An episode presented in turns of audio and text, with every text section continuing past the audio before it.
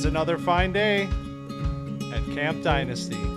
I am Counselor Austin, joined by Counselor Collin, and we are not talking about week seven of college football, at least not exclusively, because seven weeks in to the year, 14 weeks of college football on this program before we transition into the post-season draft style content, which means, Collin, that we are at the halfway point of our college football season. And I thought, and you thought, be a great time to revisit our 2024 rookie rankings. That's right. You get to mid-season and get to dig back into the rankings with some games behind us because you know we started the preseason and we gave our preseason big board and i have a feeling it's going to look a lot different now than it did in the preseason but i am very interested because i had a really tough time making a top 12 and just ordering these guys in general. So i i'm very interested to see what yours looks like in comparison to what mine looks like because I know that you also had a tough time. It was incredibly difficult to rethink about this class in a holistic way just because when we think about the 2022 film how we informed our decisions coming into this season with all of the positional rankings that we did and a final big board that or uh, at that point we did it mock draft style.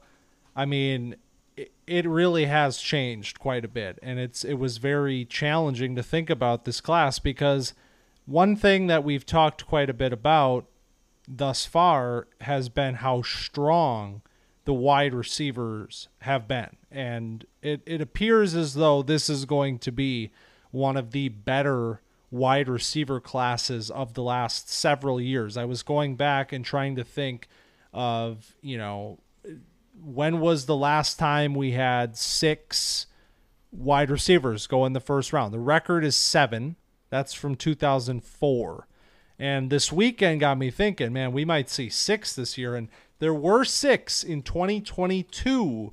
And we know how that class has turned out through only two years. But with stars like Garrett Wilson, Chris Olave, and you know some blossoming names, Drake London starting to emerge, Jameson Williams getting back on the field.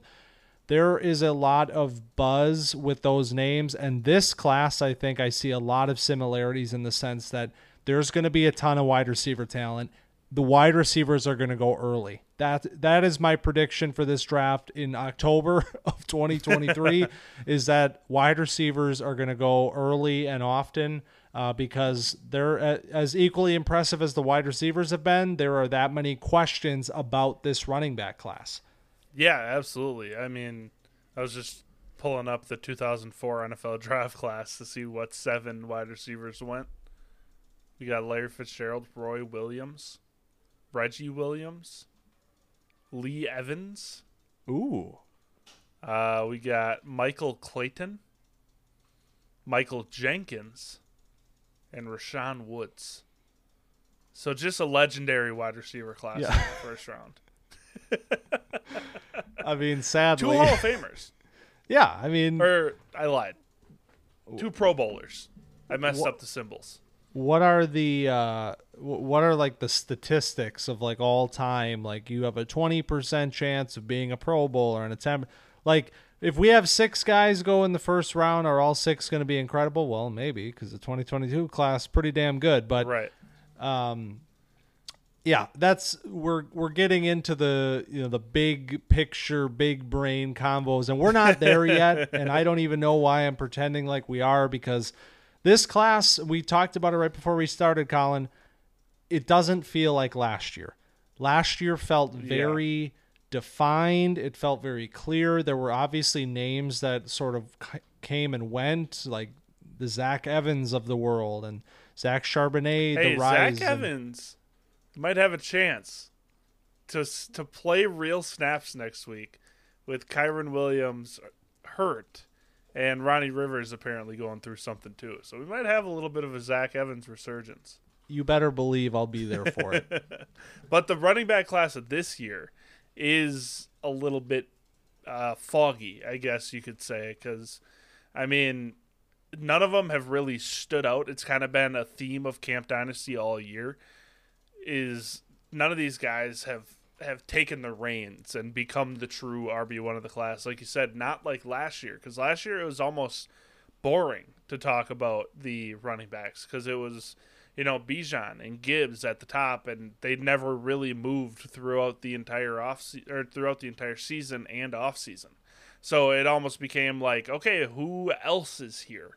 And that that became the talking point. This year, it's the the wide receiver class, and I mean, you could have three separate guys as your wide receiver two and give a good argument for it.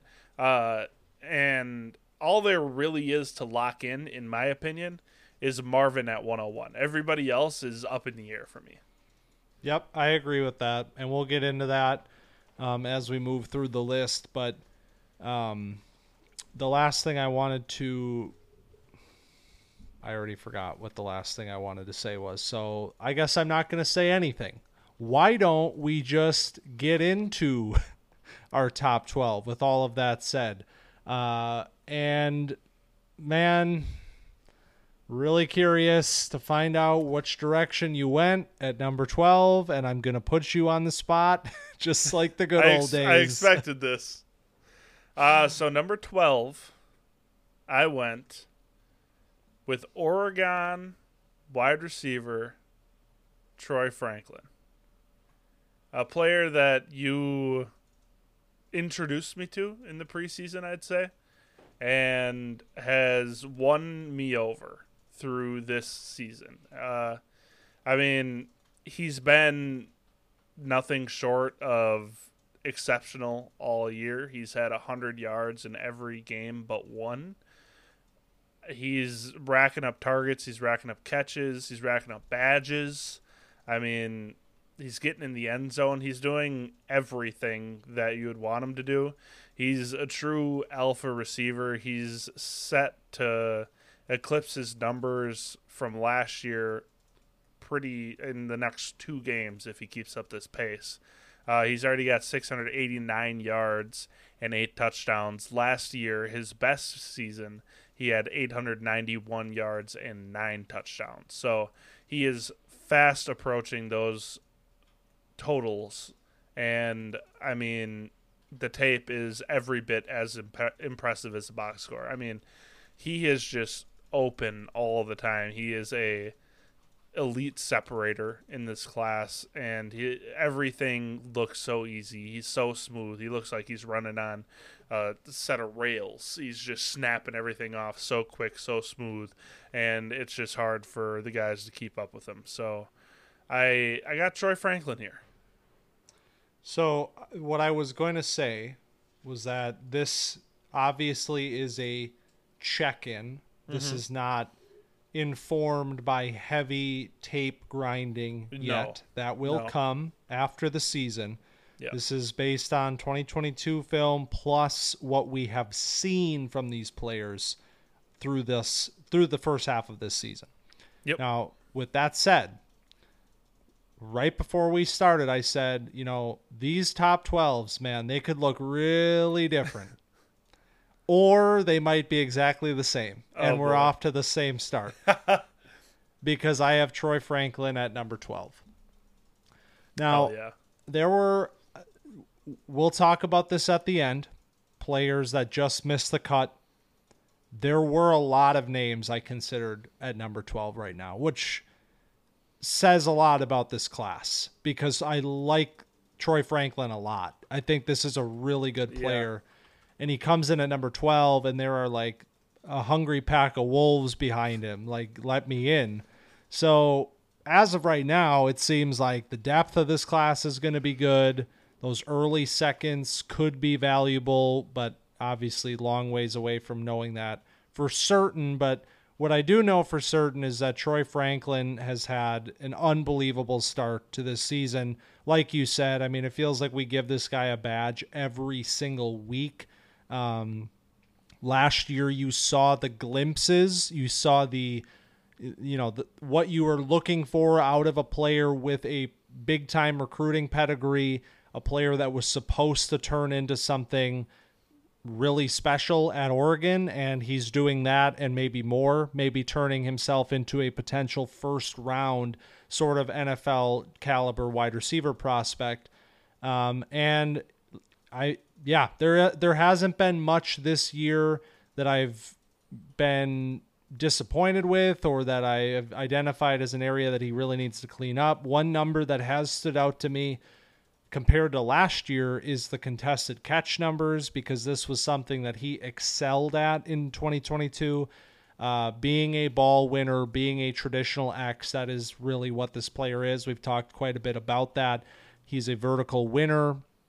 Um, but the contested stuff, one for five thus far this season. So um, that's one number out of this whole thing that really stands out as a you know potential area of weakness or concern in terms of the box score. But man, the one thing I can say about Troy Franklin is look at how they used him in this big time game against Washington, and specifically how much Bo Nix relied on him late in that game. When they needed to make a play, when they needed to get big yards and move the ball down the field, it was Troy Franklin and he was coming up with every single one of those mm-hmm. passes, getting all of those catches. And the one, you know, and that one of the final drives there, as the game was getting really close, back and forth, Troy Franklin was the one that found the end zone there. Uh, I believe it was to give them the lead at that point. So that says everything you need to know about what the team thinks about this player, what Bo Nix thinks about this player, and what this player is. Yeah, and I, I loved how the announcers were like, Bo Nix needs to find Troy Franklin here. Yeah. Because that's the kind of player he is, where he, is the one that's getting singled out by defenses that need to be paying attention to him and by announcers where they're like, man, where is number 11? Because they need to be getting him the ball more. Uh, for contested catch opportunities, that, that is very true. Uh, the fact that he's only had five contested catch targets uh, out of 53 total targets is a testament to how open he is. Yeah. All, all the time. So, uh, but yeah, you would you would like to you know see that number be more up to 50 percent. You know, but it is a small small sample. And that's a great point about why that really doesn't matter to me as much because he's a pure separator. Yep. Like he is an uh, you you get these outside receivers and sometimes it's like the gaudy contested catch stuff really pops off the screen but are these guys separating? What is causing them to be in these contested situations time and time again? For a player like Troy Franklin 2022 film showed that he can win at the catch point consistently uh, seven catches on 11 opportunities last year. This year he just hasn't had that many of them. He's been open pretty often. And so yeah. the the 20% rate this year, yeah, could be better, but I we've seen him do it before and I don't think it's a weakness of his game. Uh, and his ability to separate far exceeds that anyway. So and and then one more thing I want to touch on with Franklin before we move on is the yards after catch. Last year, in the full season, he had 267 total yards after catch. He already has more than that at 284 yards after catch and seven yards per, after catch per reception versus 4.4 last year. So he is doing a lot more with the ball in his hands than he did last year, which is something that I mentioned preseason that I wanted to see more of out of Troy Franklin, and he is showing just that. And a lot of that comes because of his speed yep. too. Like he's not a player that you get him into the middle of the field and he's going to, you know, make guys miss, but he will separate and then finish those nine balls. Like yep. he he's getting a lot of those yards after catch because guys just can't keep up with him. Absolutely. And so, all right, exciting stuff. Talking about Troy Franklin, a player you can hear it already. We're very excited about the 12th player on this list and only 11 more to go and we're only going up from here. Uh, so give me number 11. Number 11 is a running back hello, first running back of the program, Blake Corum. So Blake Corum is Michigan's running back. He uh, has been having a it, it's a it's a solid season. It's a lower volume than we were anticipating going into the season. Uh, we had some questions about how much is he going to play? When is he going to be back to a full workload in this post injury world? And it looks like they might just be keeping him on a pitch count. And that's totally cool because that preserves some semblance of draft stock, that preserves some semblance of value, and it lets him work back to full health, probably for playoffs, is what I would imagine. So, uh, he's not having a stellar statistical season, but he looks pretty close to the same guy, uh, especially the last couple weeks that he was last year when he was vying for a Heisman Trophy before he got injured. So the numbers are not gaudy and it's not the sexiest thing, but Blake Corum looks like Blake Corum again. And that is the most important part because he can be a workhorse, though he is a little small he can still carry the ball a ton of times. He can still run between the tackles. He can get dirty yards, and then he can also make people miss in the open field. So he he's the complete package running back, and he's having a fine season. This is easily the hardest player this year for me to know what to do with. 100%. Like the talent that Blake Corum has is significant. And it's a player that, like you said, he doesn't get badges at Camp Dynasty because his numbers are never gaudy. It's never like, oh man, we gotta, you know, we gotta talk about this huge day from Blake Corum. But for the last year and a half, he has been an exceptional running back. I mean, everything about the running back position, Blake Corum does well. And that's why it was especially shocking. And obviously, the injury plays a part in this potentially, but to see him go back to school yeah. and to put more mileage on these tires and to be a player that by the time he is drafted will be 23 and a half going into his first NFL season he will be approaching the age of 24 it's just a player that I don't know how to value in dynasty as an NFL player, as an NFL eval, as a running back, it's like, yeah, this guy's good. He's going to help any team next year and for several years. But dynasty value, it's very hard to understand what this player is because he's an older player, because there's this mileage concern. And we've seen how that has worked out for talented running backs in the past. I mean, you think of Najee Harris, player that came in as an older back that you know, dealt with some injuries early in his career, and then suddenly it was just immediately over. The values tanked, the production's basically gone. So I say that just to be like I'm I'm hesitant on Blake Corum, and he is as of right now my first player out of my top 12. He came in at 13, first man off my list. Um, and we're going to find out a lot more about what to do with him exactly when we get to next spring. That that's really what it comes down to for me. Yeah, I think a draft the draft is going to play a lot into Blake Corum's value cuz the landing spot, I mean, is crucial for every running back clearly. But I think the combination of landing spot and draft capital, like what does the NFL think of Blake Corum, is going to be the telltale sign of where he's going to start going in dynasty drafts because I totally agree. It's like he's a little enigmatic where the the the, the talent is there and we is kind of like a Charbonnet situation where if Charbonnet would have went in after his junior year, he probably would have ended up being drafted in the same spot that he was after his senior year. And Blake Corum, it likely he likely would have been drafted higher if he have came out after his junior year because he's not having the the production, and he's not putting the the same type of tape out. Like he's putting, but it's all low all low volume. So uh, right, the we'll yards see. per carry is is it's about the identical. same. I mean, and he's So gonna have more touchdowns. Like that. That's true. It's just the yards. they're definitely managing his workload, like you said. I mean, that Mm-hmm. is definitely factoring into why this isn't going to be 1,400 yards again. Right. Um, and you know, when you do watch him, it's the same guy. He's a quick feet, sk- getting skinny through holes, getting tough yards when you know boxes are stacked.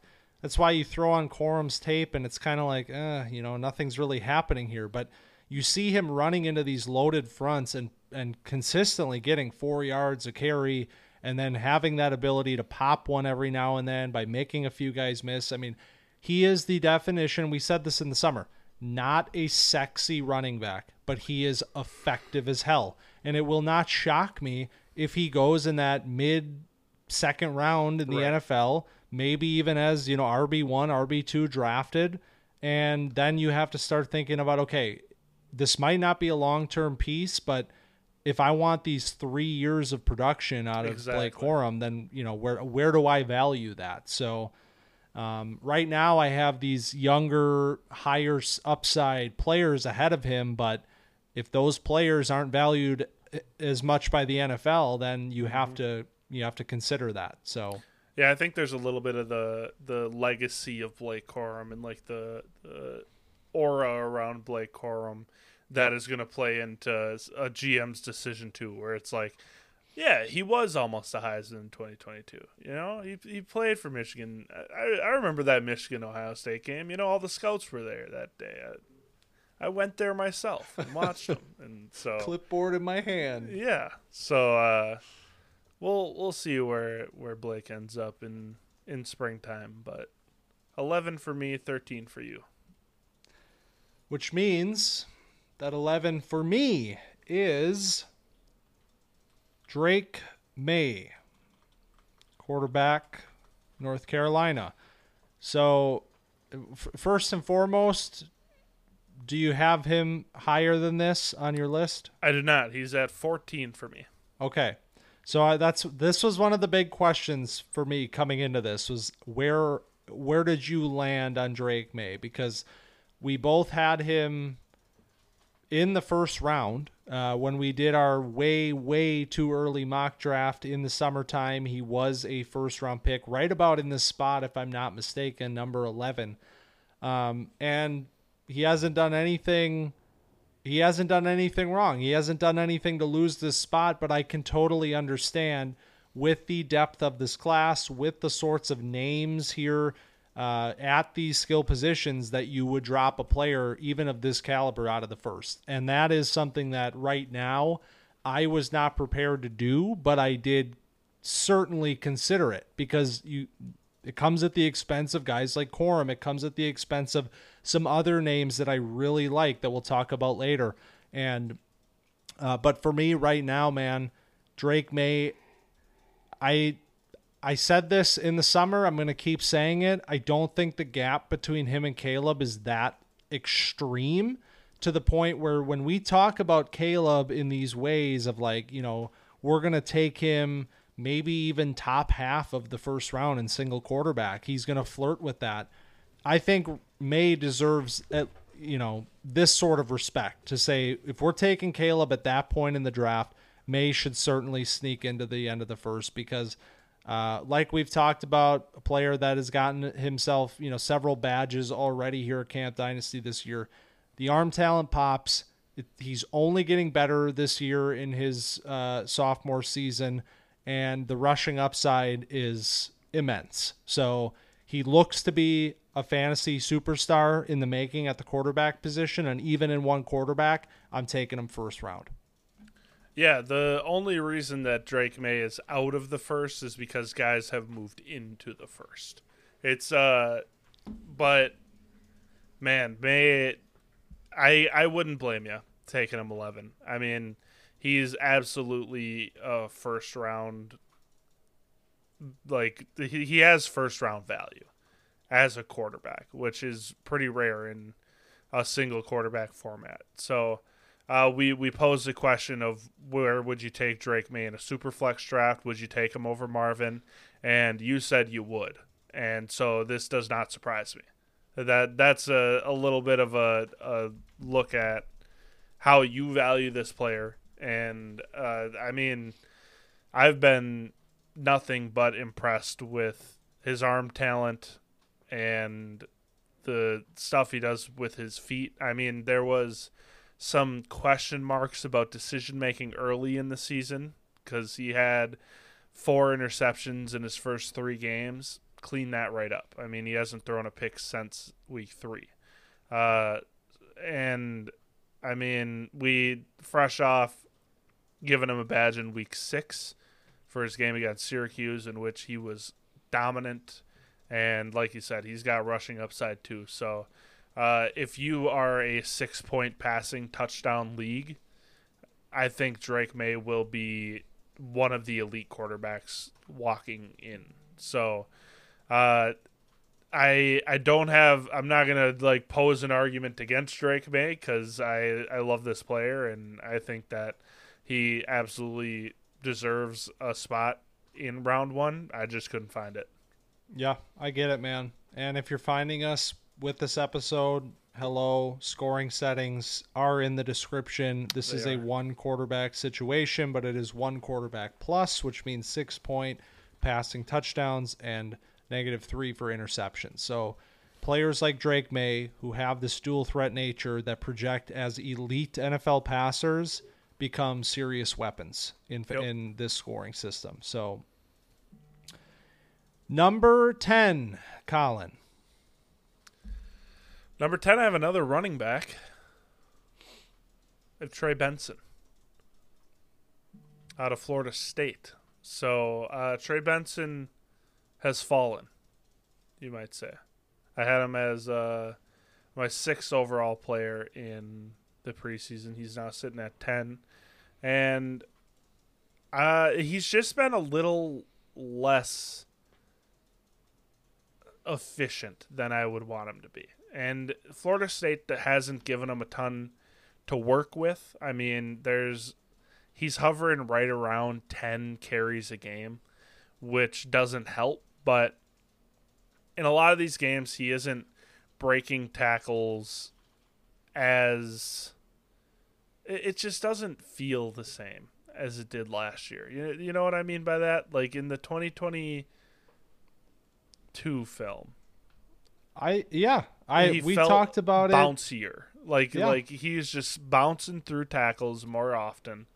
Uh, and then this year it just feels like he's bogged down a little bit more often. Like he's not getting through that first tackler. Uh, but yeah, I, I I think that there is a lot to like about Trey Benson, and I think that if you get him in the bottom of the first round, it's kind of house money because there is this player that's here that exists within Trey Benson that is an electric uh, tackle breaking machine that can break angles. And I just feel like we don't see it enough, and we haven't seen it enough this year to be able to bank on it. You know what I mean? I get it. We gave him a badge last week. Mm-hmm. 200 yards, two touchdowns, and even at that point in time, I said the missed tackles force number, which was absurd last season, just off the charts, insane. 79 missed tackles forced last year in limited carries, in lim- in a limited workload. This year, through half of a season, he has 14. Right. So so that not is crazy. very significantly lower. The yards after contact is also fairly significantly lower. Last year, averaging 4.53 yards after contact per attempt. This year, 3.8. So 0.7 yards per attempt after contact down this year. Statistically, you cannot it's it's black and white. This has been a regression from Trey Benson. 100%. A player that I expected was my RB1 coming into this season. The 2022 film was electrifying. It was breathtaking at times. this has not looked like the same player, to your point. They're not giving him a ton of carries. It's just like last year, it, it, you know, Treshaun Ward transfers, and we now now we have uh, this Toafili character. That's I mean he has highlights every week as well. They're splitting these carries, so I don't know what that means. I don't know what it means, and he's higher on my list. I don't know if I should spill the beans right now. Let's let's complete our thoughts later when we get to your spot for him. Okay. Okay. Well, well, yeah. Let's talk later about Trey Benson. Um, I'm up with a running back. Yep. Number 10. TreVeyon Henderson. I saw a grimace cross your face. You I, it wasn't it wasn't a grimace. you have him higher. I have him lower. You have him lower. I have him at 13. He's my first one out. Okay. See, I thought I was gonna have to be like, yeah, I get No. it. This is like lower than what I had him news. in the summer. So, this is a product of two things. Number one, the class is just it's exploding. There are names climbing this list, and they're not running backs. I got to tell you that.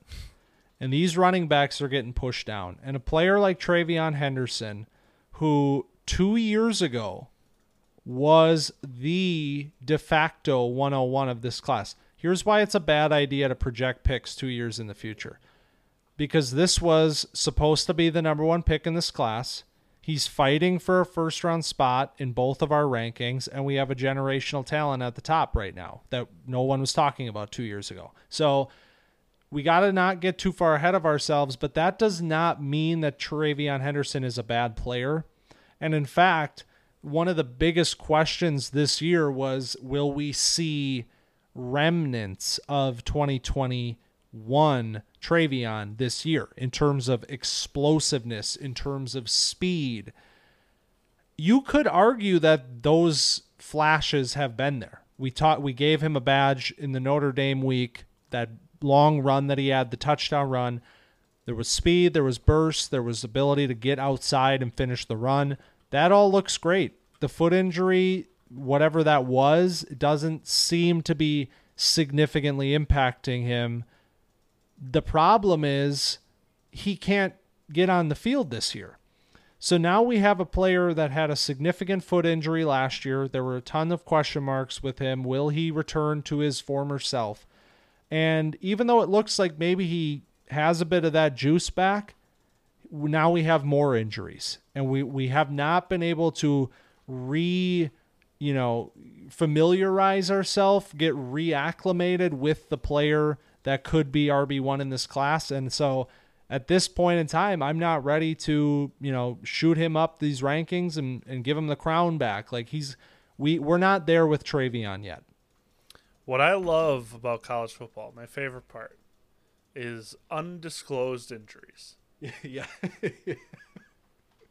Because like, I know it's it's actually unimportant in the grand scheme of things, but when I'm like, hey, what's going on with this player, and you like look it up and. Hey, Henderson missed the Maryland game with an undisclosed injury. He should be ready against Purdue. And then he doesn't play against Purdue. It's like, all right, so what what are we doing here? That being said, we don't know if it's related to the foot injury, like, and that's the question mark that gets thrown up in the air, because of course it is. He has a surgically repaired foot, like. But the last time we saw him, he looked pretty good, and he had a little bit of juice, and he's he's looked pretty good in the first four games, but he just hasn't played since then. Uh, also, Ohio State's O line is getting a little bit worse. It doesn't look fantastic. And I mean, last year you had Paris Johnson and Dawand Jones. So if you're comparing it to that, it's going to be a stark difference. But it's not the same line that he was running behind in 2021, not even in 2022. So uh, we'll see if he can work his way back and get healthy and you know get back to old form. But as of now, he is not that. So uh, hold him at 13, first one out, until he can potentially steal Blake Corum's spot.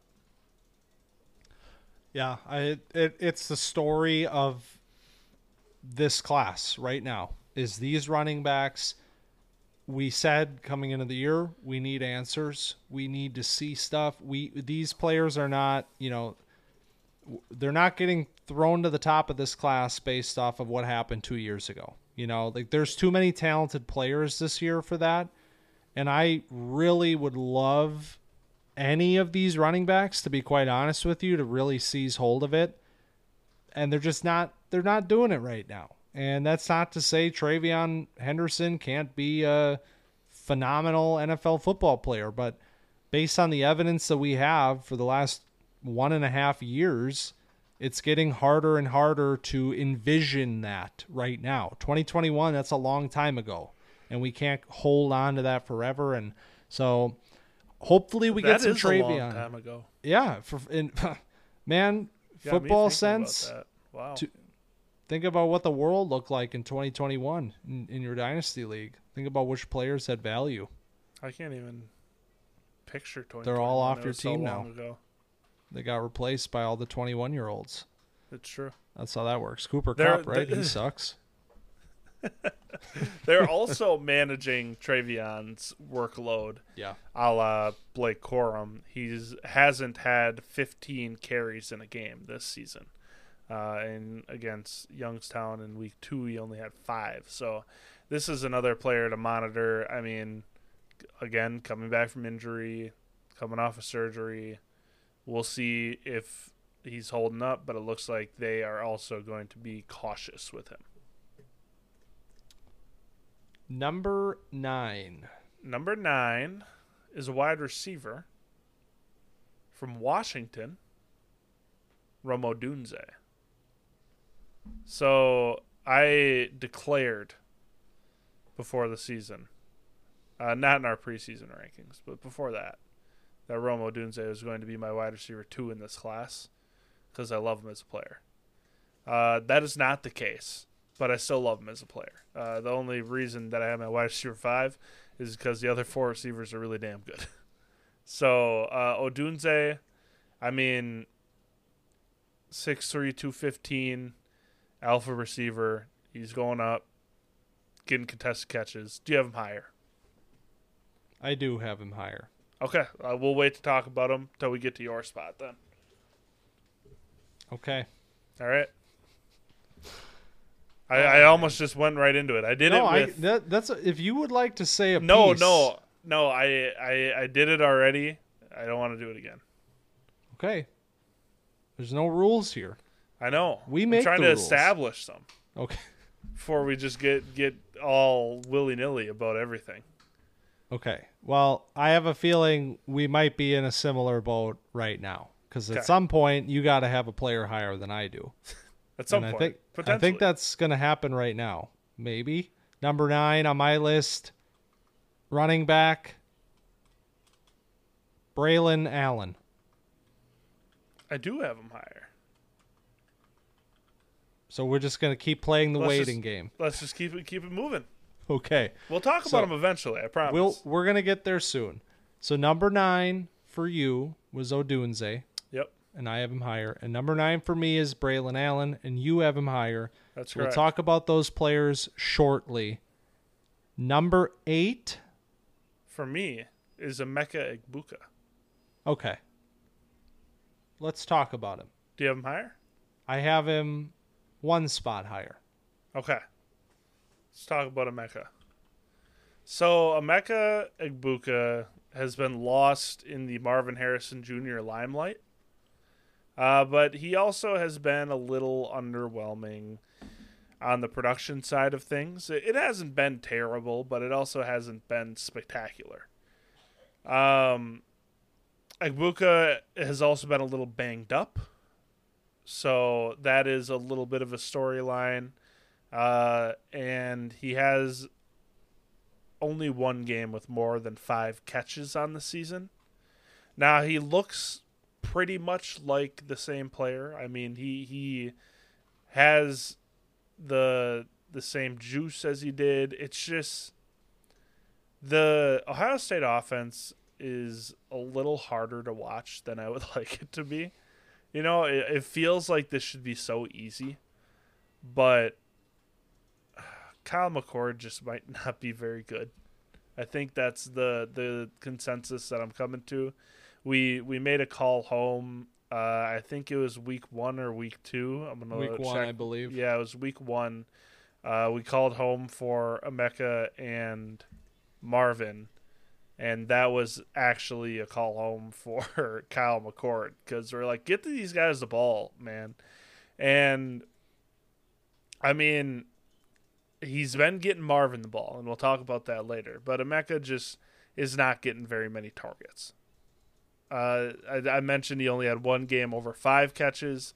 Uh, he's had four targets in three of five games played, and that's just not enough for an elite playmaker, especially one that can make plays with the ball in his hands like Egbuka can.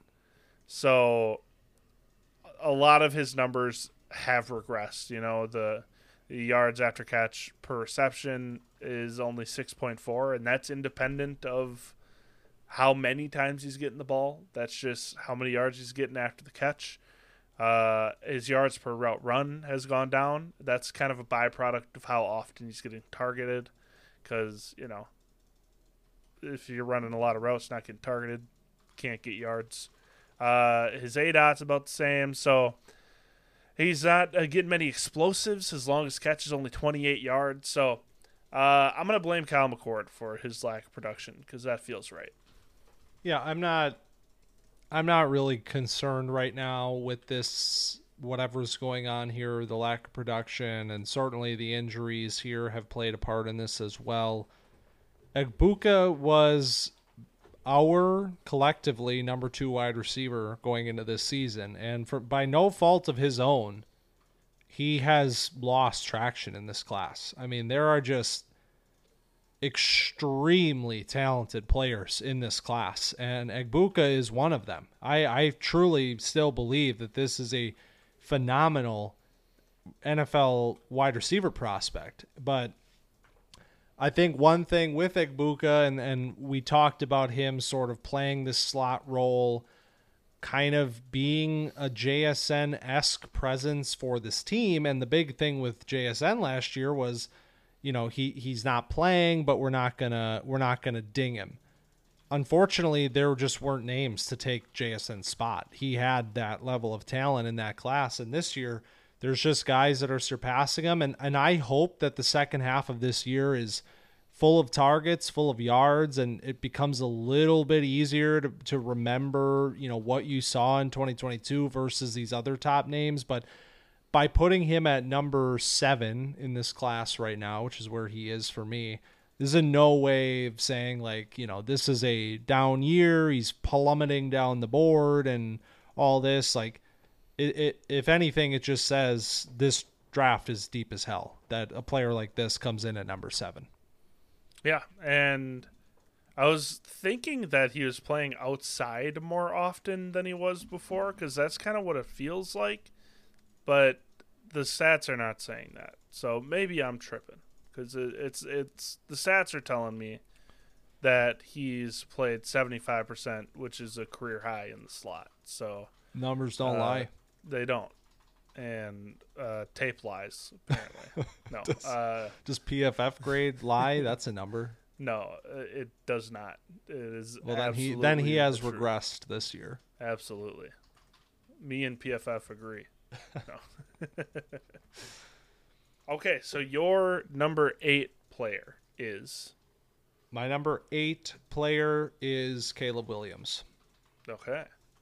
So, where where is he? I have him. I have him a bit higher. I have him at six. Okay. So, this is going to be one of the biggest conversations of the year. Uh, once we get out of college football and we really start to talk about final rankings and getting into the draft cycle, what happens to Caleb Williams in dynasty rankings? Because in the preseason, I had him at number seven. And I said at that point in time, that's pretty much as high as I'm going to put a quarterback in these scoring settings.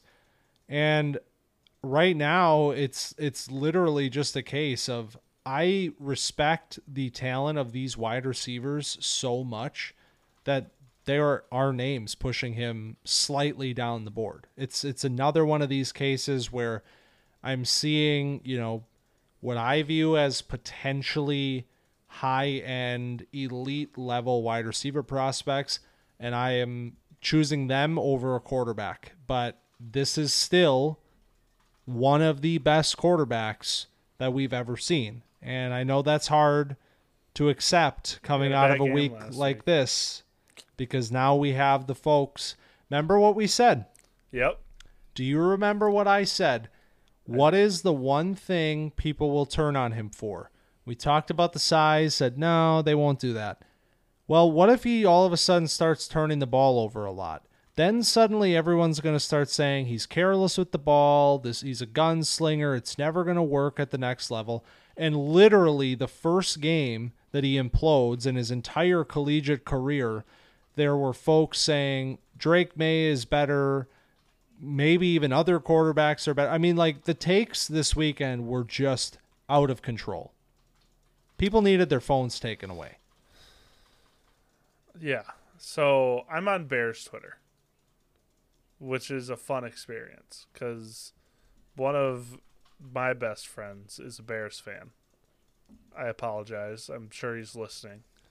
Uh, and so he, you know, I end up seeing a lot of his stuff that he interacts with on the for you page. Uh, and the amount of people, since they hold pick one and pick two, and they have an uncertain future at quarterback, they're like, well, we don't even want Caleb Williams now. Like, there's no reason for us to take Caleb Williams. It's just like Justin Fields all over again. You know, he's running around back there. He can't process. He's throwing it just up for grabs, whatever. And a lot of people agreed with those takes. And like you said, people just need to put the phone down for a second and think. I mean, the kid has thrown nine interceptions before this season. He's thrown four total this year. Three of them happened to be in one game. That's correct. Uh, but good lord, the the activity that was on the TL, just saying things that they clearly have only watched the one game of Caleb Williams, or they must have only watched the one game because if you watched any of his first five, you would not have any of those opinions. There's no way you could have any of those opinions. And like be honest with yourself that that is the truth that you believe cuz it's embarrassing. But there there is a little bit of Caleb's gone rogue and usually it works out and that's the key is like he'll go and he'll like run around for a while and this is what we criticize him for in the preseason and this is what I'll continue to criticize him for is like he's trying to make a play and the fact that he has the talent to make the play like 75% of the time makes up for the 25% of the time that it doesn't but that that 25% of the time it's like he took a sack for a loss of 20 or he threw a pick because he trusted his arm a little too much. And that that's where these the Notre Dame game it all accumulated to here we are. Like this is his worst game ever. And everybody that many people are now all over him and I I'm just disappointed with the discourse, but I'm not surprised because we knew that there was gonna be some point that there was gonna be this discourse, and we were just wondering what exactly it could be. and uh, you hit the nail on the head. It was just as bad as we thought it could be. And I mean, to be clear, it's okay to criticize this performance. Yeah, yeah, of course. Like no one is sitting here trying to say like this was a an excusable performance from Caleb Williams. Like this was a bad game. It was. And honestly, he last week took seven sacks. Right. And last week against Arizona also was not his best week. So now Yep. we have these back to back games where you see a little bit of mortality from this player, but to say that, you know, two weeks overrides the entire body of work here and suddenly he's exposed and he's not the player that we thought he was. I mean, it's just lazy is what it is. Like people want to react to something, they want to be contrarian to something. Like it doesn't three picks in one game doesn't mean that he's a bust. it doesn't mean that he shouldn't be the first overall pick. In fact, uh, there's only more and more buzz from NFL circles that teams are like locking in on the number one pick like Yep. never before trying to get this player. So um yeah, I like I said, I mean, he's at number 8. That is still an incredibly high spot for me to put a player and honestly as things kind of even out a little bit and we start to figure out a little bit more about this class, I think that position could climb closer to where you have him right now at number 6. Yeah, let me actually talk about his ranking now Go instead for of it. just because I can I get that get it. off my chest. I get it. Uh, I have him at six because he is, you know, one of the best quarterback prospects we've seen in a while. Uh, and he also has rushing upside. But the reason I have him at six is because I'm just tired of not putting quarterbacks high, especially with this six point passing touchdown. Uh, when a guy like this is probably going to have a 15 year career and you can just have a quarterback for 15 years on your dynasty team and like that's worth more to me than uh my wide receiver 4 you know so i i'm just throwing him at 6 and i feel great about it that that that's the my justification for ranking him so high and uh, I understand if you don't want to have a quarterback that high because you do need to start probably three wide receivers or three running backs or depending on how many flexes you have, and so you need those positions. But I'm just I'm just getting my guy and setting and forgetting. El- draft elite talents. That's what we learn here. Yep. And if you know, I wouldn't have these wide receivers above him if I didn't think they had elite NFL upside. If they were anything like the wide receivers last year, not including at least JSN, he he I'd put Caleb above all of them because the talent is just that much better. And honestly, going back to Drake Maye real quick, I think we're gonna we're gonna get to a situation where these two players are locks in the first round and that they're going higher than we're used to seeing. Um, so we'll get to that point, but for now, respecting Caleb, respecting the generational label and what we saw in the 22, 22 film and what we've seen up through this uh, point of the season. So Are you giving him the generational tag? It's I an think I- exclusive tag at, at Camp. See, I I'm actually starting to subscribe to the idea that it's no longer an exclusive tag that we just we can just throw that word around when we want to say like this Really guy's good. really good. See, Because I thought the- we talked about this. I haven't. I- I, have been purposely not, not saying generational. I did it behind your back. I Oh, just God. like I I think I who did I, I called another guy generational the other day. Was it Dallas Turner? Maybe. No. I think it was Brock Bowers, maybe. And I was Yeah, like, you know, three years Brock ago, we had another generation. So, what is generational? It's not, you know, we're not seeing these guys every 10 years, but do I want to say that Caleb Williams is a step above most other quarterbacks that I've ever watched? Yeah. Okay. I'm going to call him generational then. Okay. So, that's my new philosophy. And I'm, right. we can. We can decide if that is the Dynasty Generational official. since Trevor Lawrence. Yeah. Yes. All right. Where are we at? Uh, Uh, we are at. Um. that was number eight for me. Yeah. And number seven, I have not done my number seven yet. Your number seven is Emeka Egbuka. Yep. Mine is Raheim Rocket Sanders. So this is a interesting player, I'll say, because he hasn't seen the field very much. Uh, he's been hurt with an undisclosed injury this season. So we got uh, so-so performance week one against Western Carolina. That's a thing. Uh, had two touchdowns, only 42 yards on 15 carries. Uh, he was out since that game till week five. Only had 11 carries, turned out for 34 yards. Not good. And then he played Ole Miss in week six, eight carries, 15 yards. Even worse. So he has had a poor season, to say the least.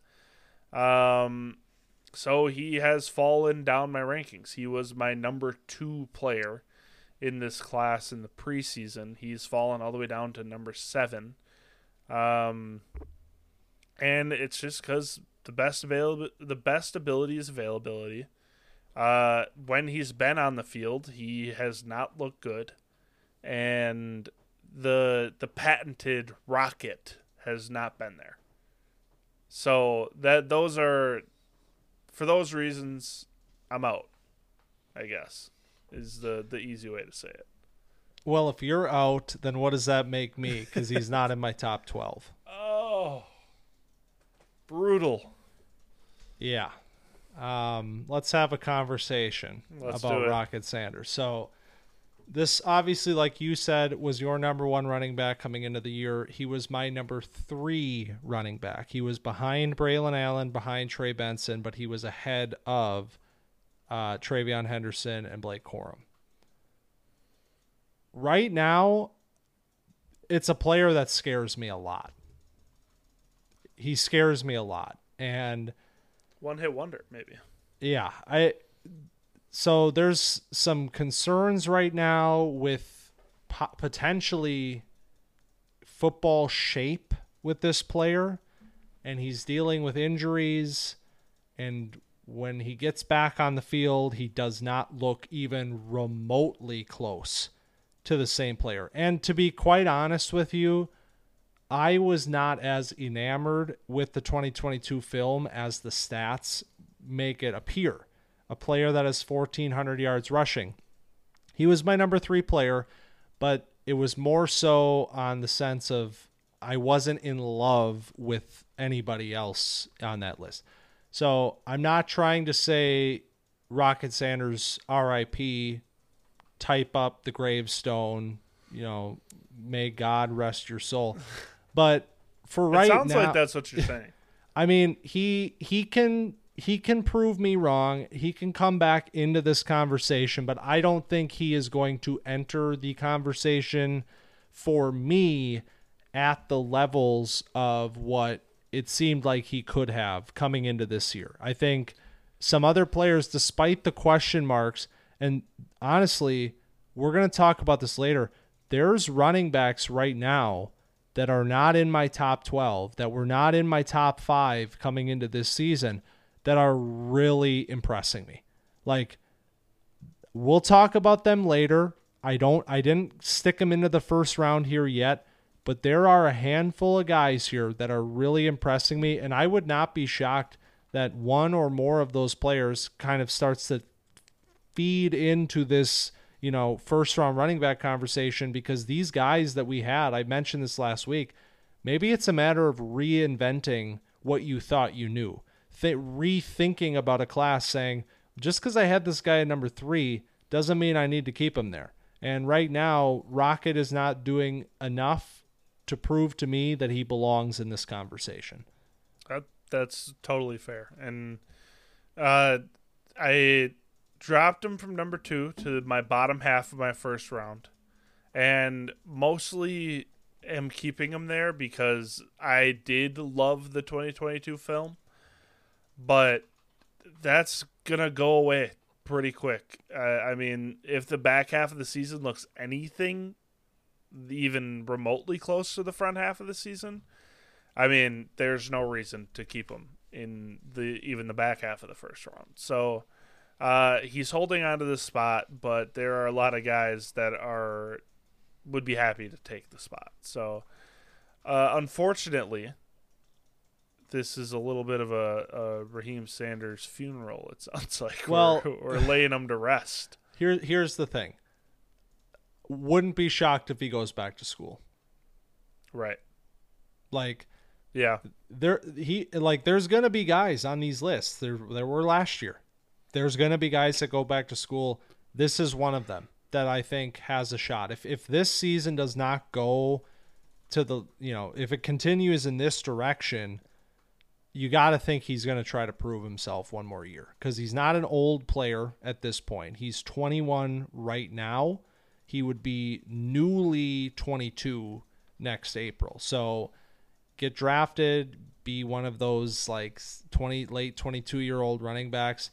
It's in the cards for him, but you know we don't need to get that far right now. But um, it, I mean- is shocking the what we've seen this year after the performance from last year. It's absolutely worth noting, I think. I mean, it, it's not like crazy to bring it up because if he does have an injury riddled season all year and uh, he ends up with totals that he's on pace for, there, I mean, the draft stock is not going to be where he would have expected it to be. So I could see him going back for sure. So I don't think it's a crazy conversation to have. I don't think it's too early to have that kind of conversation, but we do need to see how the back half of the season goes.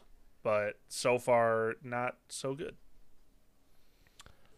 So number six for me, this is where we get to talk about Rome Odunze. Ooh, So yes, hell yeah! I do have Odunze over Emeka Egbuka. If you're doing math at home and you've listened to Camp Dynasty enough or you know enough about this class, you can probably deduce that this is my wide receiver four as of right now. And a lot of what we talked about, man, in the preseason with this player being extremely impressed by his 2022 film, but just wanting to see a little bit more consistency from him, see him take his game to the next level. In my opinion, that is what we have seen through one half of 2023. I feel like he has evolved his game. Some of the areas that we wanted to see more from him, he's showing it. He's putting it on tape. Number one, the contested catch numbers are way up this year. Seven for 10 thus far, good for 70%. That is compared to the 25%, four for 16 from last season. He's proving that he can be that down the field ball winner that he flashed in 2022. And we said if you take this up a notch, if you turn this into a consistent part of your game, something that we can count on as a player that has the athleticism and the ability to stretch the field as a 6'3, 215 pound player. If you show that ability to then win balls down the field and play a little bit of that alpha wide receiver game, then we're talking about you in a different way. And so far, that's what we've seen. He has been an absolute alpha. Washington has been one of the stories of the year, and it's Odunze leading the charge, being Penix's guy once again this year, but even at a better clip than last year 736 yards so far this year, and he had that 1,100 yard season last year. On pace to eclipse that, will almost certainly eclipse his touchdown numbers. Seven last year, he's up to six now this year after the two, including the game winner against Oregon last week. He's he's evolved and he's becoming an elite wide receiver prospect, in my opinion. I think I might like your list better than mine. Just because we we give Rome Odunze at six. I mean, I wish. I wish I would have put Rome at six. The good This- thing is these aren't. nice. This isn't final. You know, I this is a check-in. You're right. Uh, he's been so good this year. I, I mean, Washington has been a blast to watch, and that has to do with the whole offense. Like this whole thing is a well-oiled machine. Odunze, McMillan, Polk, and of course, the big Penix Energy leading the charge. Big Penix energy. Big Penix energy. I was glad that me and Desmond Howard were on the same page because I, I went, I tried. So there was the Kayshon Boutte versus Booty discussion that we had last year. Ended up being Booty, and so I was like, you know what? I, I'm pretty sure it's Penix, so I'm going with Penix, and it ended up being Penix. But you know, me and Desmond Howard, we're we're on board the the Penix train. So Well, uh, that's one way to put it. the big Penix. We're we're all on it. So uh, Odunze is the one receiving most of Penix's load, and that's exciting because man, I love to watch that. we, we Camp screw- Dynasty After Dark. Hell we made yeah. it. it. It is late, and I've been up for way too many hours. but uh, in all seriousness, the Odunze, there's not many things that he can't do. He's not really. There's not a lot of flaws in his game. I don't know how he is as a blocker because I haven't watched the All 22. Uh, but when it comes to being a receiver, he has improved in all the categories we've wanted wanted to him. If I can speak now, if we, he's done well. He's You a good player. this. Hell yeah. He's improved in all of the places we've wanted him to improve. So, uh, having him at six is a real nice spot. Having him at wide receiver four is also a real nice spot because of the other three that are ahead of him. So, um, I'm, I mean, I'm a huge Odunze fan, and I, one of the many reasons I love watching Washington. R.I.P. the Pac-12.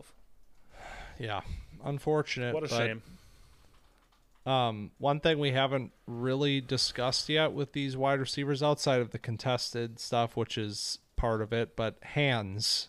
A lot of good hands players in this class. Hell you don't yeah. have to worry about it with a lot of these guys. Troy Franklin actually is the one I think right now with the highest drop rate, and it's still sub ten percent. It's it's and it's higher than it was last year. So uh, he had sure hands last year, a little bit higher this year, but guy like Odunze, two drops on the year on 57 targets, and they both came in the same game.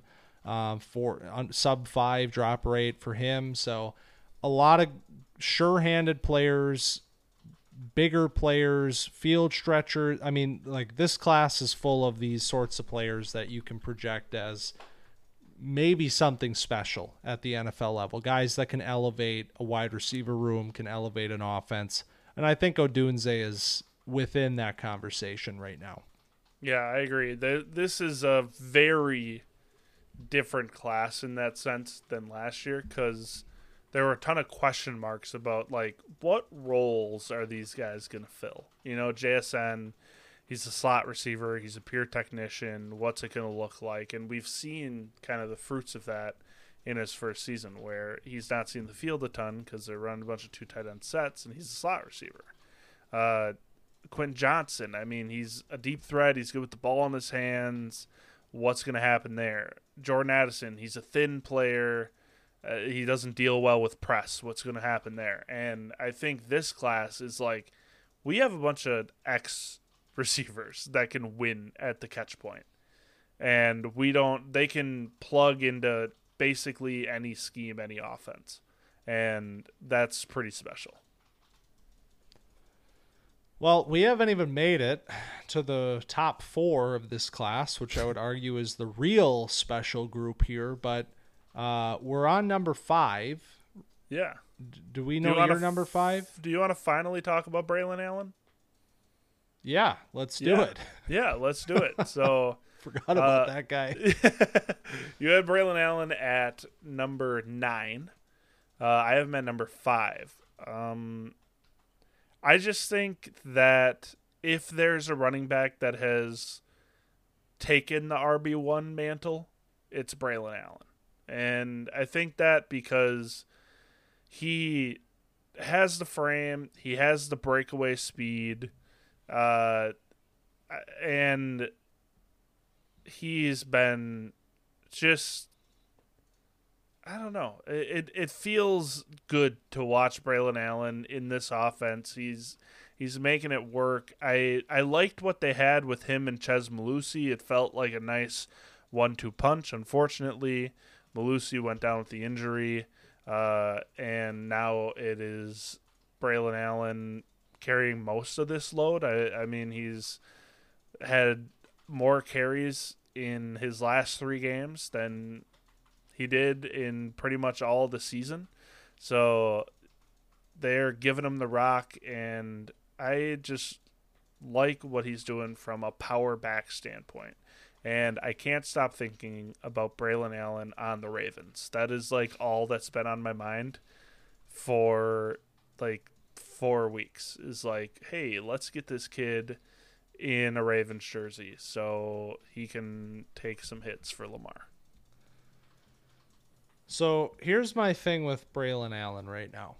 I have him ranked number nine, but that comes with a caveat that I can almost guarantee you he will not be number nine when we draft these players next summer. Like right now, I am respecting the talent of the players ahead of him and putting him in this spot. But I think you're right. If there, so Allen was my number two running back coming. I think he was your number two coming into the year as well. Is Yep. that correct? That is correct. So number two running back for both of us coming into the year, and I mean, talk about all the big, you know, the talking points with Braelon Allen, the age. He's a 19 year old player. He was running for 1,200 yards as a 17 year old in the Big Ten. That's nuts. Insane. Talk about his frame, his 6'2, 240, or whatever he is now. Just absolute brick shit house. Running through guys again. We got the truck stick moment this week. All the physical tools are there. The production boxes are checked. Everything. I just don't think he has arrived as that sort of a player yet where I feel confident projecting him above these wide receivers. I don't see the talent right now superseding some of these wide receivers. When he gets drafted in the second round in the spring, he will instantly become a top five player in this class. That's pretty much my guarantee. So I'm doing the cheeky thing right now where I'm I'm doing the talent stuff because it's there is no landing spot. I don't know where this player is going to be, That's- where that's he's going to be drafted. So right now, based on talent alone, I have him at number nine, but he's still my RB two, and I still think of this class of mystery, he has been one of the only ones that hasn't really hurt himself like some of these other guys have. You know, all that being said before, uh, if he's gonna wear the Axiom helmet, the Power Ranger helmet that has no top bar and it's just the visor coming out, I don't know if I can rank them this high. Because it's just, I understand it's a safe helmet and like it's for concussions, but like Guy's trying to protect himself, man. it looks like shit. And it's my least favorite. I tried to talk myself into it because it's, you know, becoming a popular thing. I know this is not the content people are looking for. But Might good be. lord, is that an ugly fucking helmet. Excuse my language, but Jesus. Uh so I don't love that. Um, Do you love 21 receptions halfway through the season? I I mean it's good, but it's kind of fake Yeah. because it's also only what 80 yards. So Four yards per reception. yeah, If we're doing quick math, that that was so quick it made my head spin. I didn't even realize what you said. It was so quick. um, but yeah, last year he had 13 receptions, 104 yards. So you can look at like, oh, he's catching the ball more, but it, I mean, it's all just little checkdowns, and he's not doing much with it. So uh, we talked about that early in the year, where I mean, it's inflated numbers due to the scheme that they're running, and it's not like as real. I'd like to see them run some more halfback screens because he's. I mean, if you can get him with a couple linemen out in front of him in open space against defensive backs, goodbye, hello, this is my guy. Um, but not seeing that very frequently. So, uh, the one thing that I love is he just does not go down on first contact. First contact, and that is the staple of if you're going to be this big, that's what you got to do. I mean, it's the the anti AJ Dillon, where you are this big and you're built to run between the tackles. You got to be able to break that first tackle, and that's what leads to having six yards per carry. Is because you break that first tackle and you fall forward for that four or five yards, and then you can break one every once in a while. Sorry, So AJ Dillon, for you don't shot. agree with the AJ Dillon comps that I saw on the timeline this weekend because I did see that. Is that because they both live in Wisconsin? Is I feel like that's got to be the only way you can compare them. Yeah, probably. yeah, it's got to be. Were they both in Door County for a weekend? Yeah, just hanging Yeah. out on the in uh, Fish Creek. Hell yeah, Great Love place. Fish Creek. God. Um, okay, let's. I want to talk about another running back because Trey Benson's up next. Oh, have- right, Trey You- Benson. yeah, you remember Yeah. that guy? I, yeah, I do. So what I'm learning here is that we're both holding on to our RB ones pretty tightly. We're not letting them go. I have this full tier break between Trey Benson and and Braylon Allen. Um, that is, I will 100% admit it. I'm not too proud to say it.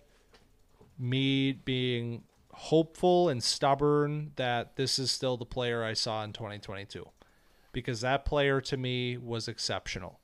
And I don't know, well, we were starting to get into this earlier in the episode.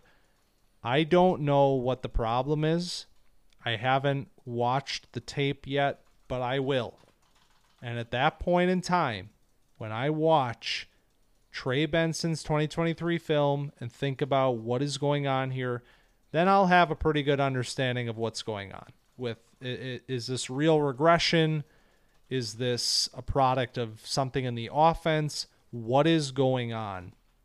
But for right now, I'm just holding firm that this is the best running back in this class and a player that can be a difference maker. I uh, the 79 missed tackles number still lives very large in my head. And some of the things he put on film in 2022 were like I said, just exceptional for a running back, a player that you can see coming into the league and being a real difference maker at the running back position.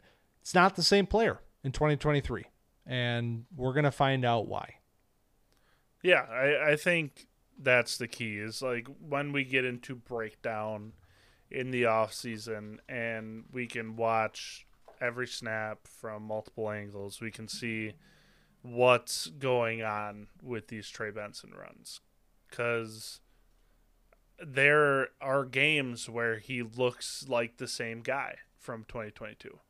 And then, I mean, there's more games where he does not and that that's the question that's going to be in the air for me and that's why i have him lower because i feel like we're seeing more often than not the the other trey benson you know and i just want to see the the productive the bouncy the the bursty trey benson more frequently. And that's why I keep asking Florida State for more carries for Trey Benson. I'm I'm emailing them, I'm sending them handwritten letters, I'm calling the front office. I'm like, "Hey guys, is there any way that we could get Trey Benson the ball more? I'll give you a small financial uh, uh, send him like 2 bucks or something. I don't have much money."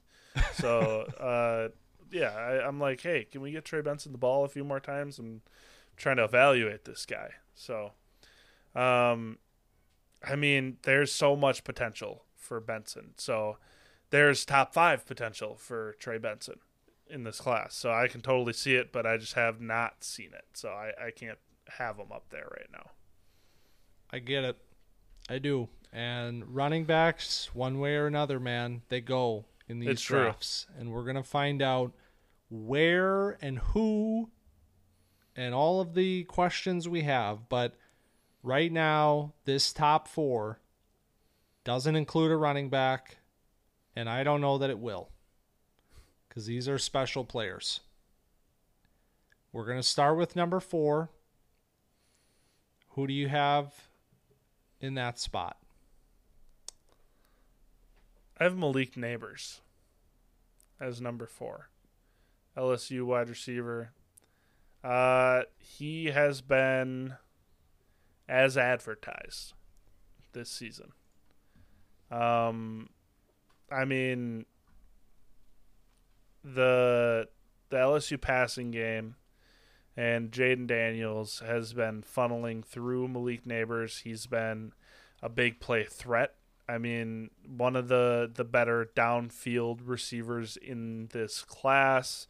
Uh, he's a good separator. He can play from all three wide receiver spots. Uh, I, there's not a lot that I can complain about Malik Nabers' game. I mean, he's just such a smooth player.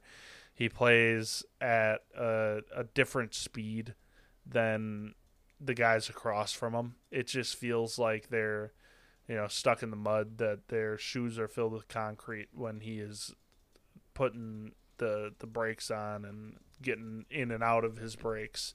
It is just kind of astounding to to watch. So, uh, Nabers is at four, and I feel weird about it because it's like, man, I wish this player was higher, but the other three are just the other three. Last week, we gave Nabers a badge. Week six, his performance against Missouri. And I said, man, it feels like he's just taken hold of this wide receiver two spot, and he's not letting it go. And one week later, Malik Nabers is my wide receiver three, and he's in my number four spot. Yep. Uh, and it's it's just a product of what this top end looks like. I know. mean, this is this It's is an incredible player, Yeah. and there is no reason that he should not be the player below Marvin Harrison Jr. But that that's what I'm saying with these wide receivers. Uh, everything you said about him totally checks out. He is the player in a class full of these X wide receivers, these big guys. He is more of that slot weapon type who's going to play out. He, I mean, he certainly will play outside, but more of that flanker type. Get him into the slot, move him around. I mean, he's a pure separator. He's a pure, you know, middle of the field weapon get him matched up in those spots. Uh, but he's also going to win down the field. And that killer slot fade that has been happening all year that defenses just cannot figure out how to stop him on. I mean, he's winning at all levels. He's separating, you know, with the best of them. And the hands are good. The contested stuff is good. I mean, middle of the field stuff, you see him coming in, bringing these passes in last two years combined 19 for 33 uncontested opportunities. So it's a player that really anything you're asking him to do, he's excelling at it. Uh, and it's going to be the sort of player I said earlier in the year, top 20 NFL upside. I think all three of these wide receivers that we're going to talk about yet, we're talking top 15 type names. I think we're going to it's it's going to be that kind of year. Drake London goes 8. Olave goes what Garrett Wilson goes, Jameson Williams like it's going to be that kind of year I think with these players. Yeah, yeah. Uh, and you mentioned his exceptional production out of the slot, and I, I'd say he's good out of the slot. He's good out of the Z flanker. I mean, he can play X. He doesn't play X a ton. Uh, the four games in which he's played 50% or more of his snaps in the slot are his four best games of the season.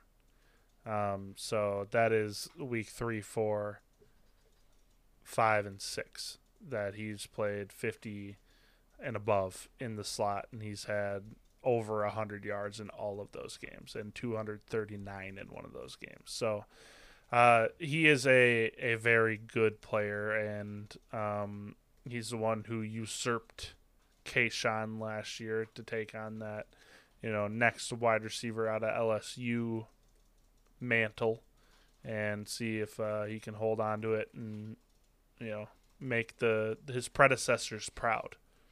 A little bit better than Kayshon. A little bit. Luckily. Fortunately for us. Yeah. All right. Let's talk about the next player. Your number three player is A tight end. Brock Bowers out of Georgia. Do you have him higher? sure do. Okay, I, I figured that you would. Um, well, let's we'll talk about him here because uh, I'm sure our next three players are all going to be the same in different orders. Our next two players, I should say. So we'll go Brock Bowers here, and then we'll talk about my number two, your number three next. Um, Brock Bowers. Uh, what else can we say about him? Uh, he is been a freak. He had a three week stretch where he was never under 120 yards, and that is just wild for a tight end. He is a great, great, great blocker. I will not let anybody forget it. And that allows him to be a absolute menace in the play action game. So, I mean, Georgia's scheme is so friendly to him and that does help a lot. That that inside zone pin that he does and then the leak out that they do off of it gets him a lot of these easy easy looks where he can run after the catch. But that's what you should be doing for a guy like this. You should be scheming him open and you should be using him as your number one weapon. You should be using him as a player that is going to be a threat blocking also. So Brock Bowers is my number three player. This makes me hella nervous because he's a tight end.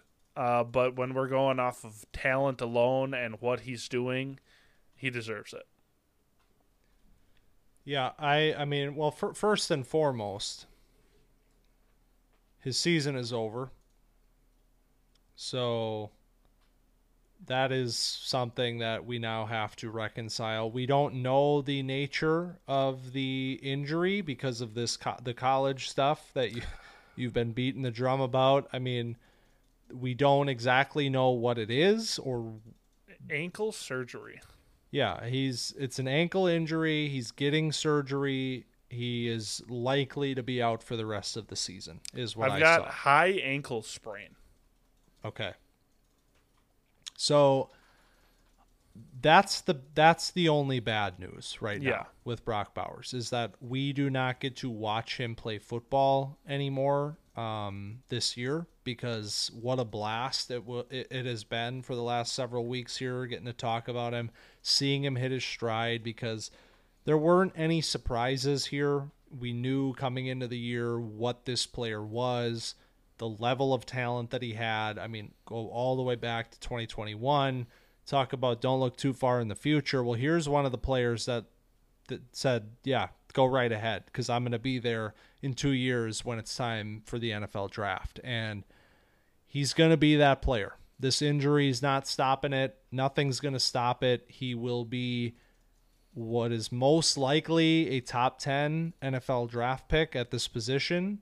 Uh, and for me, I keep saying I'm taking generational talents. I'm getting generational talents on my dynasty team, and we're going to figure it out from there. And this is one of them. And no, the tight end position in dynasty doesn't scare me. No, I'm not going to dock him because of the position that he plays. He's an elite playmaker. He is a great blocker. He will make an instant impact in the NFL. I can almost guarantee that. And the ceiling is unlimited. Uh, just so you know, you you broke the news that his season was done to me. Really? Yeah. Well, I'm sorry that When you had I to hear that from me. It's okay. I I knew that he left early from the Vanderbilt game, but I didn't know that he was undergoing season-ending ankle injury. So I'm I'm a little I'm shell shocked. be able to right now. finish this one? I, I'm I'm doing my best to collect my thoughts right now. I mean, this is bad news, man. uh, damn, Brock Yeah. Bowers. it's okay. Saw the last one. Okay. We'll we'll talk about him in a few months. Be all good news again. Talk about how incredible he is. We'll get all sorts of Kyle Pitts conversations. Everyone's gonna love it. Kyle Pitts. We love talking about Kyle Pitts. Right? Kyle Pitts two weeks in a row. Hey, Hell yeah. there's gonna be a lot of insufferable comments, dunking, receipt grabbing from me. You know, in the next few it. weeks. Anyway, Anyway, now that We- I could, I'm Yeah. mourning. there's going to be plenty of time to talk about Brock Bowers, and we will get there. The next player is one that I'm really excited to talk about because, unlike Bowers and unlike Marvin Harrison Jr., this is a player that was not on our radar necessarily. We knew the name, we had the name in our back pocket, but not in this capacity. Not a player that you expect to be talking about top three coming into this draft season. But through one half of this season, Keon Coleman has done just that. He has not only announced himself to Camp Dynasty, but he has seized hold of this elite draft position in a loaded draft class. And the play that I want to talk about is the play that single handedly snatched him back the wide receiver two spot just when I was ready to give it to Malik Nabers and let it let him run away with it. Keon Coleman soars 40 inches into the air and grabs a ball with one hand, and you start to think to yourself, this just might be the next best thing to Marvin Harrison Jr. in the upcoming draft class. Yeah. We I mean I didn't expect to be here uh with Coleman. I didn't expect to be at my number 2 overall player and my wide receiver too. But here we are. And earlier this week I saw an article from Sports Illustrated in 2021 the college football preview about Keon Coleman coming into Michigan State as a freshman. And it was the headline was the Michigan State freshman could go down in history as the greatest dual sport athlete of all time. And I unfortunately could not find the article again. I was trying really hard. Uh, but the the other um, the other headlines that are just on the cover of the Sports Illustrated with a picture of Keon Coleman in both a football and basketball jersey are could Coleman be the first to win the Heisman and the Naismith? This is the the the caliber of athlete, let's just say, that Keon Coleman is. I mean, three star basketball recruit and a four star football recruit, if I got that right. Because I don't understand things, and you are the one that can research this. This I stuff. trust you wholeheartedly. Thank you. Uh, now that I've really supported myself, uh, he's having a fantastic season, and he's making defenders look stupid week in and week out. And that's what I need my number one wide receiver to do. I mean, I need you to go up over the top of people and catch it on their head and then like tap the top of your head and tell them they're too little. I need you to hurdle people in one smooth motion and then run into the end zone. Uh, make one-handed catches that look really easy, but if I ever tried to do that in my life, I'd probably sprain multiple ligaments. I mean, he's just a freaky athlete that is bringing it all together into a great wide receiver. That's really what it is. Because based on what I've seen from Coleman, I mean, he's not close to the level of a technician of Malik Nabers. Like, I actually am curious when I dive into the film, like what what does the route running really look like? Because you see a lot of these plays, the highlight grabs and all of that, you see that, but what does he look like on a route to route basis? Is he separating? Is he running a, a, lot of varied routes? These are questions that I can't say I have definitive answers to right now.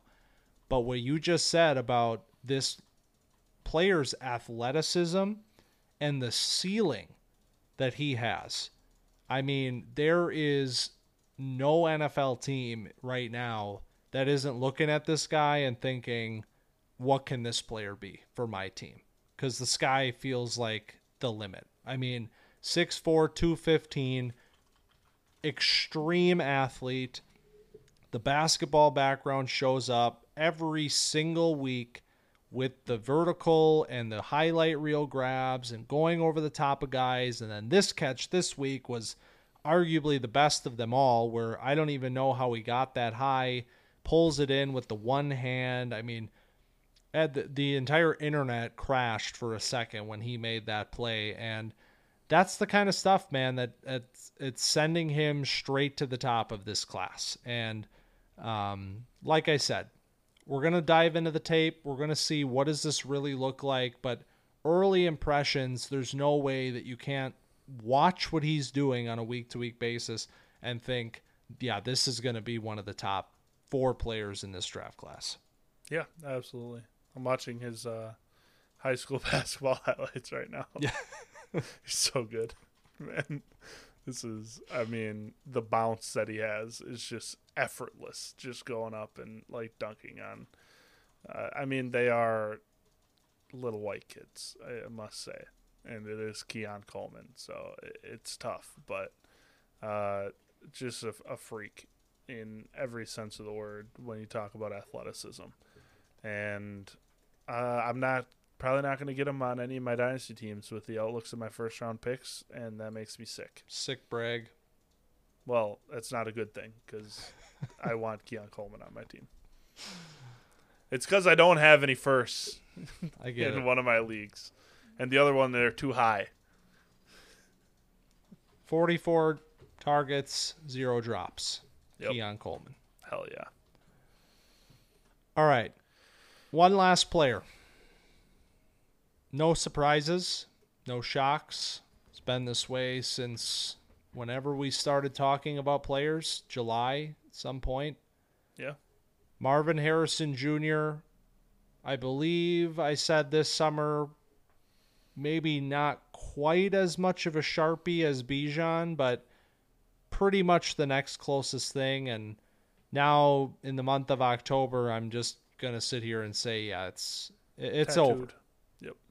He he's the 101. It's it's people are eh, dynasty teams around the world are trying to figure out will I get the chance to draft this player next summer? And it's because of the level of talent that he has, and that has not gone anywhere because the 2023 season has been phenomenal despite the difference in scenery and quarterback play and everything going on with Ohio State, this player has not missed a beat.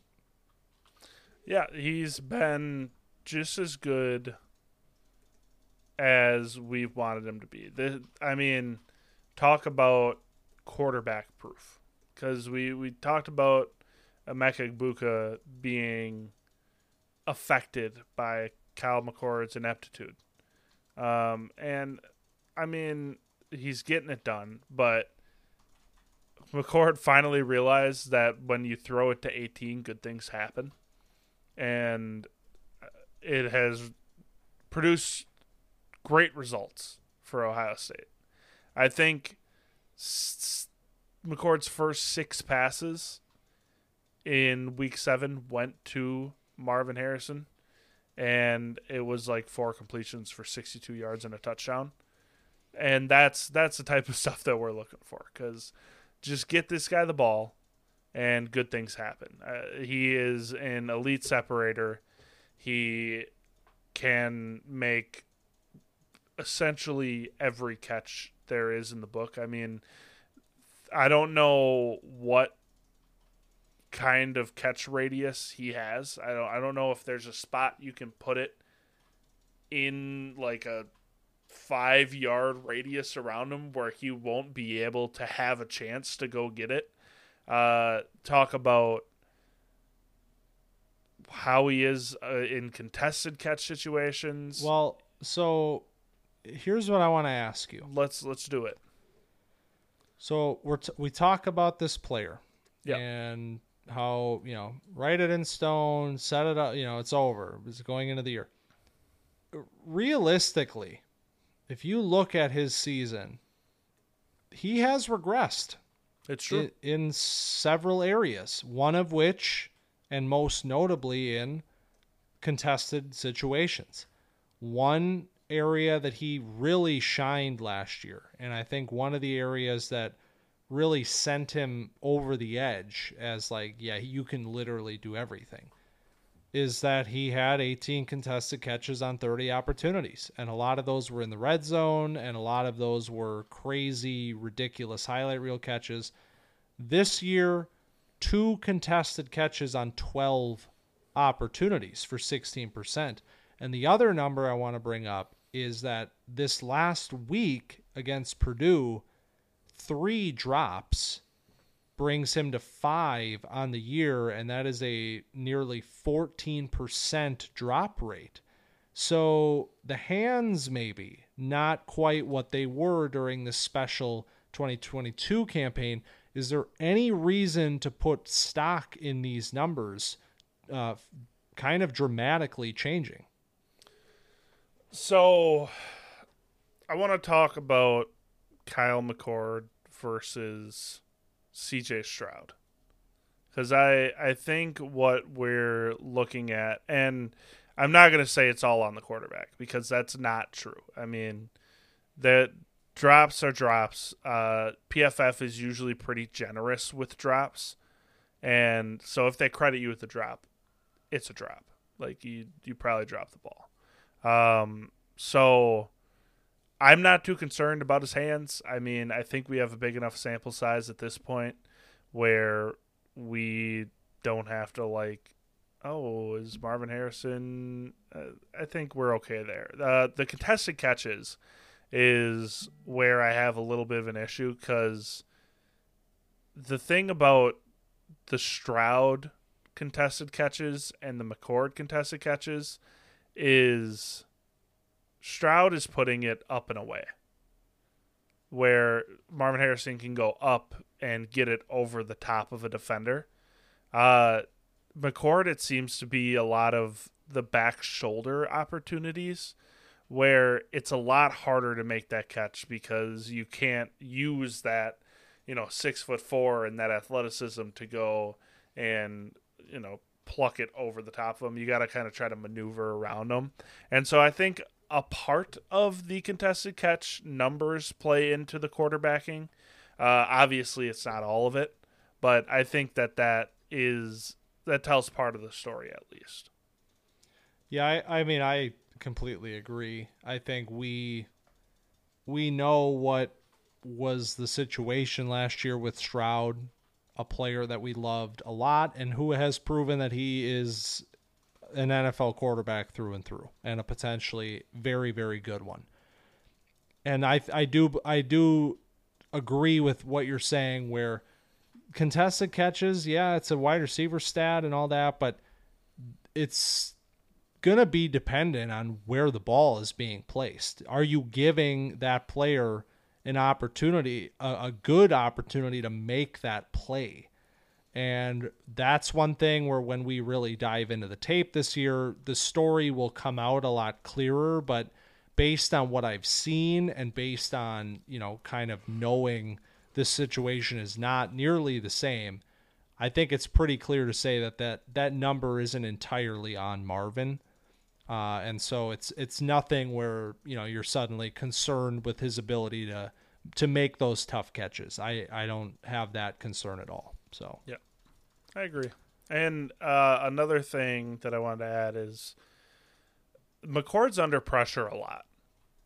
Like this this O line, I, I want to reiterate. We I talked about it a little bit with TreVeyon Henderson, is not as good as it was last year, and that shows up in the pass protection as well as the run game. I mean, if you look at this Purdue game, uh, McCord is throwing from a back foot pretty frequently. He, he's throwing from, you know, not advantageous positions, we'll say.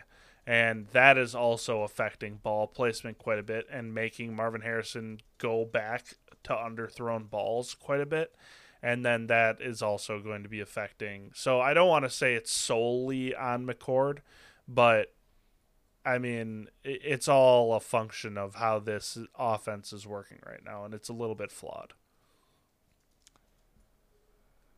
So, what we've learned in this very extended but very fun glimpse into the 2024 campers and how they are stacking up halfway through the 2023 season is that the top end is kind of still the same with yep. the guy we have on top, but some new names emerging on top and and certainly a lot of movement compared to where we were only a few short months ago and certainly more movement to come. So it's a fun class. It's a deep class. There's a lot of talent here.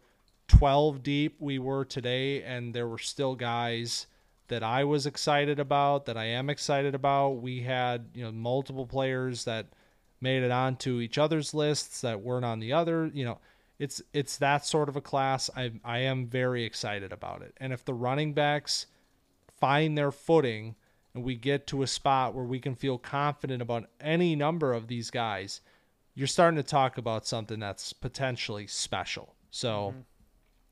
Very exciting. Uh, any names quickly? Lightning Quick, guns. Quickly, yeah. We're getting the rap from yeah, from the producers. The, I'm yep. I got it in my ear. Like, come on, figure this out. Uh, any names? Just my my two that uh, missed the cut were TreVeyon Henderson and Drake Maye. So I'll we we talked about both of them. Uh, those are my two honorable mentions. Okay, so for me, there really there's I mean there's a ton of names. Like we could sit here all night yeah, and be like, yeah. oh yeah, the third round, man, crazy. But the one name that really is standing out to me at this point in time as a name that I want to become more familiar with that I think could have a, a bigger impact on this class than maybe it seems like right now is MarShawn Lloyd from USC, the running back that we gave a badge to a few weeks ago. And he's having a, a great season. And every time I watch USC play, which has been a lot this year, MarShawn Lloyd pops. He has big time burst. Like that is immediate. He has that lightning quick shot out of a cannon type of a burst where he diagnoses the play and he's gone. And then he gets to the second level and he has the ability to make people miss and he has the ability to run through guys. So in a class where yeah, there's a lot of questions here and blah blah blah, I was very tempted to throw MarShawn Lloyd into the first round already. I'm not there quite yet, but this is this is a name that I think we're going to be paying closer attention to over the final seven weeks of this season. Yeah, no, I, I totally agree. I think in season that we were going to be closely watching USC, it was interesting to see the running back be one of the main players that we are paying attention to because it seems like nobody has grabbed a firm hold on that spot that was held by Jordan Addison last year as the bona fide wide receiver one of you know Caleb Williams' favorite guy.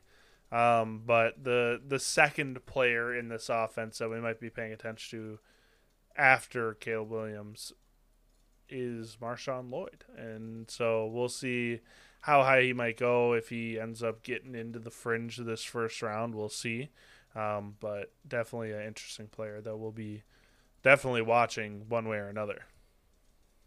Also, Bucky Irving, Hell real yeah. player, good player, not afraid of the size. We're learning size doesn't matter. I'll be a Bucky Irving fan this year. Size has never mattered. All right. That is mid-season top 12 and a little bit extra. Like I said, a lot of fun and a lot of fun left to go. We have 7 more weeks of fun back to our regularly scheduled programming next week with week 8 badges and all of that. So if you enjoyed hearing our little mid-season recap of what's going on, be sure to find us on X, formerly known as Twitter, which eventually we're going to stop saying, but I'm not there quite yet. I don't know if we will stop saying it. I eventually, right? Well, no. You know what? If we don't ever let it die, then it's never truly dead. That's right. At camp underscore dynasty is how you find us there, and check out our TikTok channel at camp dot dynasty, where Poppin'. we now have several videos going up every single week. So if you want a little bit of a glimpse at what's going on on the YouTube channel, you can check us out on TikTok, or you could just subscribe to the YouTube channel. That's just Camp Dynasty, where video feeds of the pods go up every single week. Collin has a new background, very, very tranquil, very nice camp themed background. So check Peaceful that out. over here. I'm liking it a lot. I kind of want one of my own, but uh, and of course, like, rate, subscribe, review, follow, and share the podcast feed, which is still the bread and butter at Camp Dynasty. You can only get the campfire crackling on the podcast feed. You're not going to get that on YouTube, so be sure to check us out there as well.